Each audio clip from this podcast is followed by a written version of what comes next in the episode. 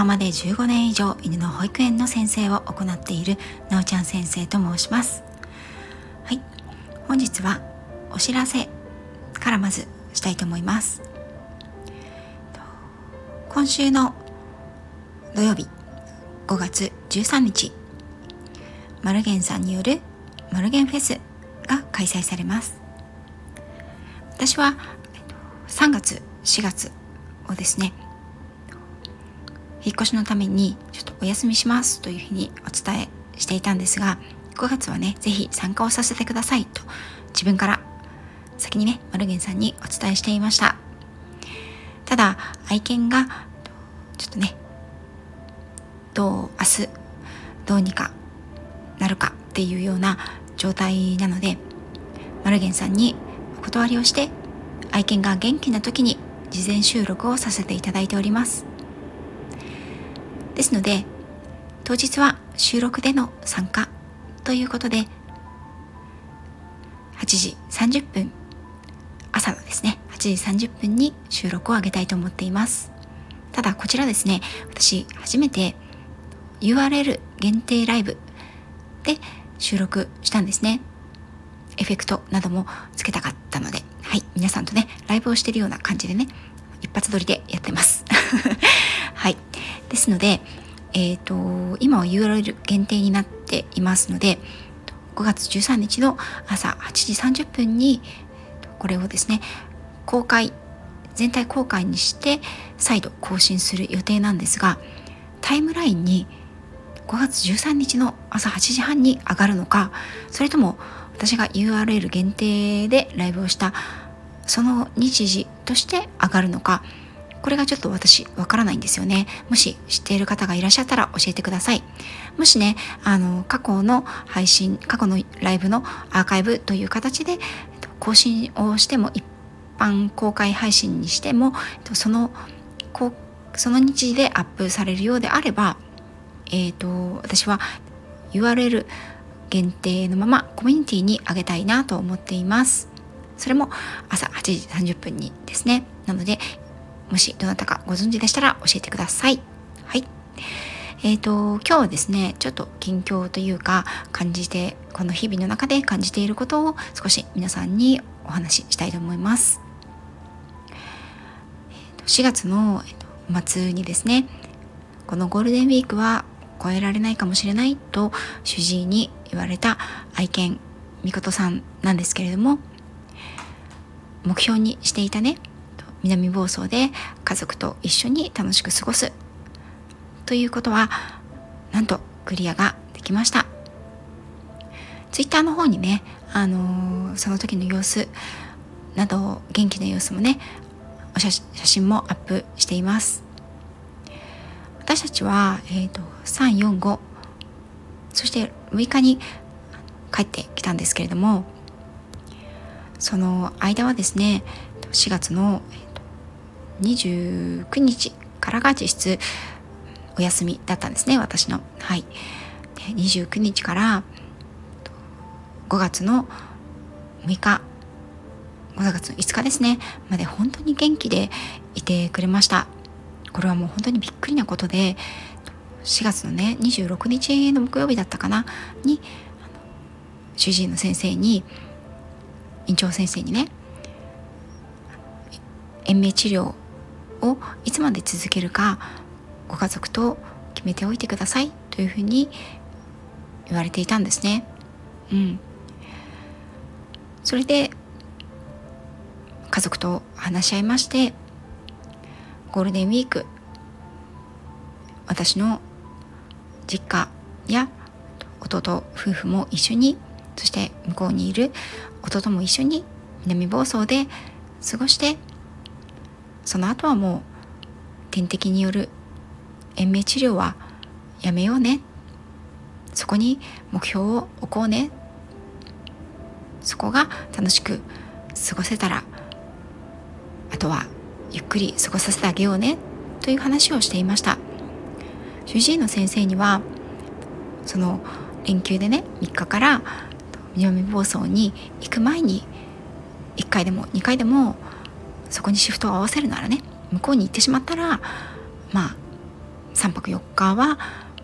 点滴ができないのでその前に点滴を何度でも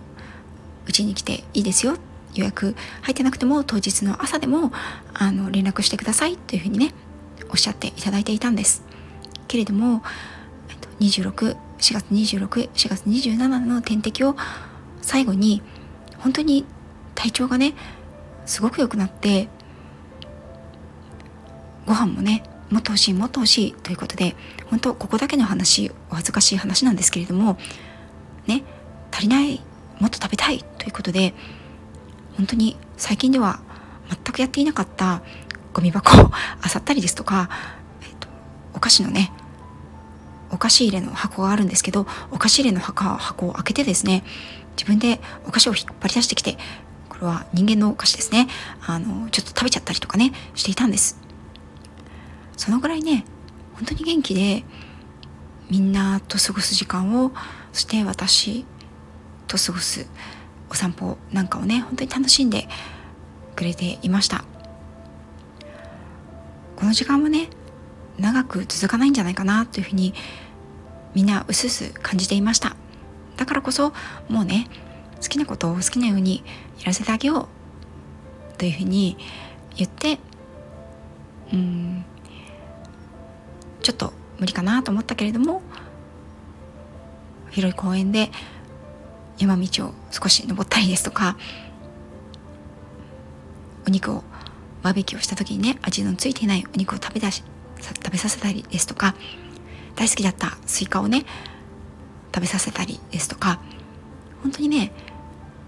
楽しい時間を過ごしました。そして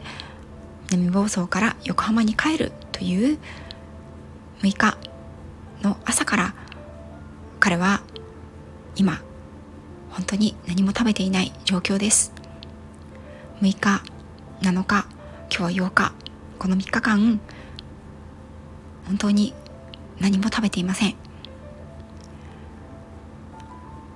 口にするものといえばお薬とあとはお水をかろうじて少し飲むだけです。帰る前の晩から急に具合が悪くなりました。そして6日7日土日はもう動くのは排泄に行く時だけ。それでも自分で立って排泄に行きたい。そして自分の力でお水を飲みたい。という意思はまだあります。ですが全く食べるものは受け付けません。あんなに喜んで食べていた。スイカでもお肉でももう一切。匂いを嗅ぐこともしません。夜中もね。うんよく眠れない時があるのか。うろうろしては途中で立ち止まったりふらふらしたり滑って転んでしまいそうになったり。なるべく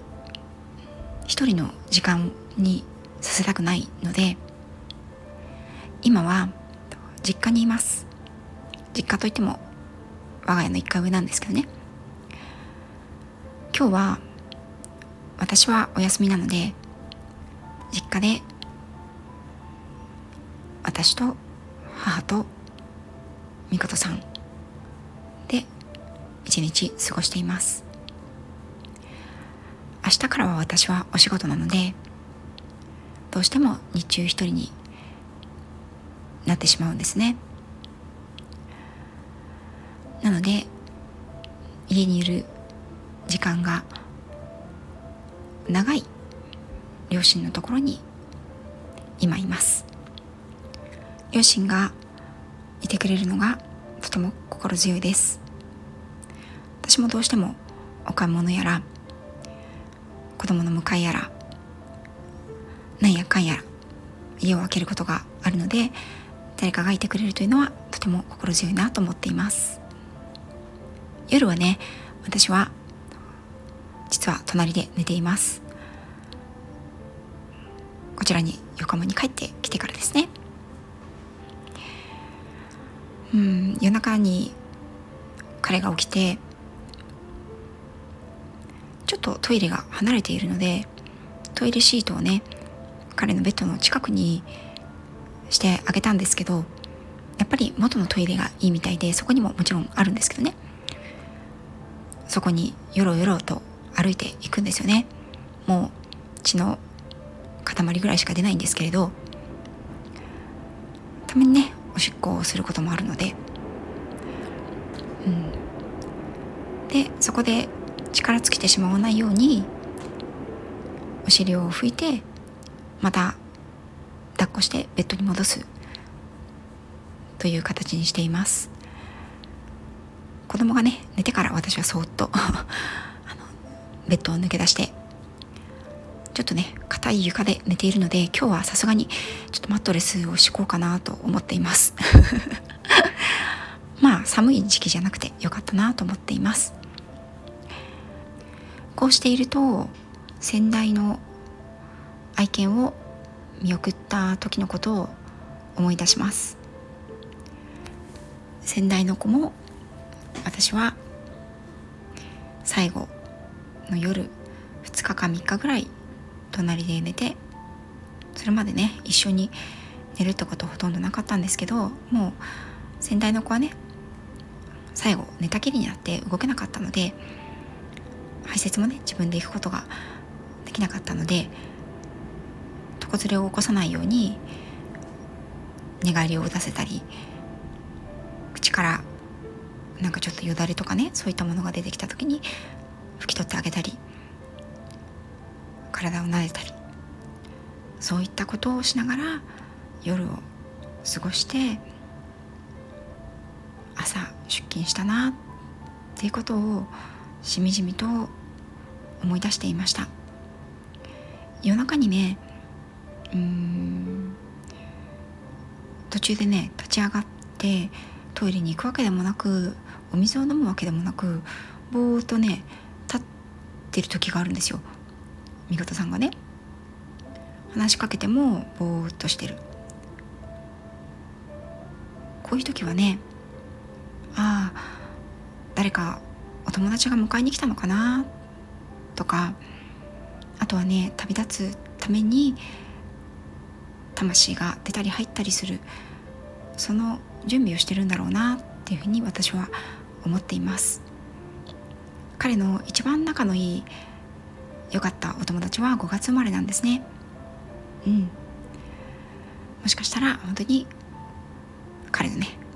一番の親友であり恋人 の彼女がね近くに迎えに来てるかもしれません。迎えに来てくれてたらね寂しくないよねって。まあ寂しくはないんですけどねきっと旅立つ時に。ということで、えーと、ゴールデンウィークとゴールデンウィーク明けの今の状況をお話しいたしました。今週末のねマルゲンフェスの時に一体我が家がどうなっているのかちょっと想像もつかないんですけれども事前に収録をしてありますのでよかったら聞いていただけると嬉しいです。次の日がね母の日ということなので母にまつわるお話をしています。5月13日の朝8時30分にどこかで 上がると思いますのでよかったら聞いてやってください。では最後まで聞いていただきありがとうございました。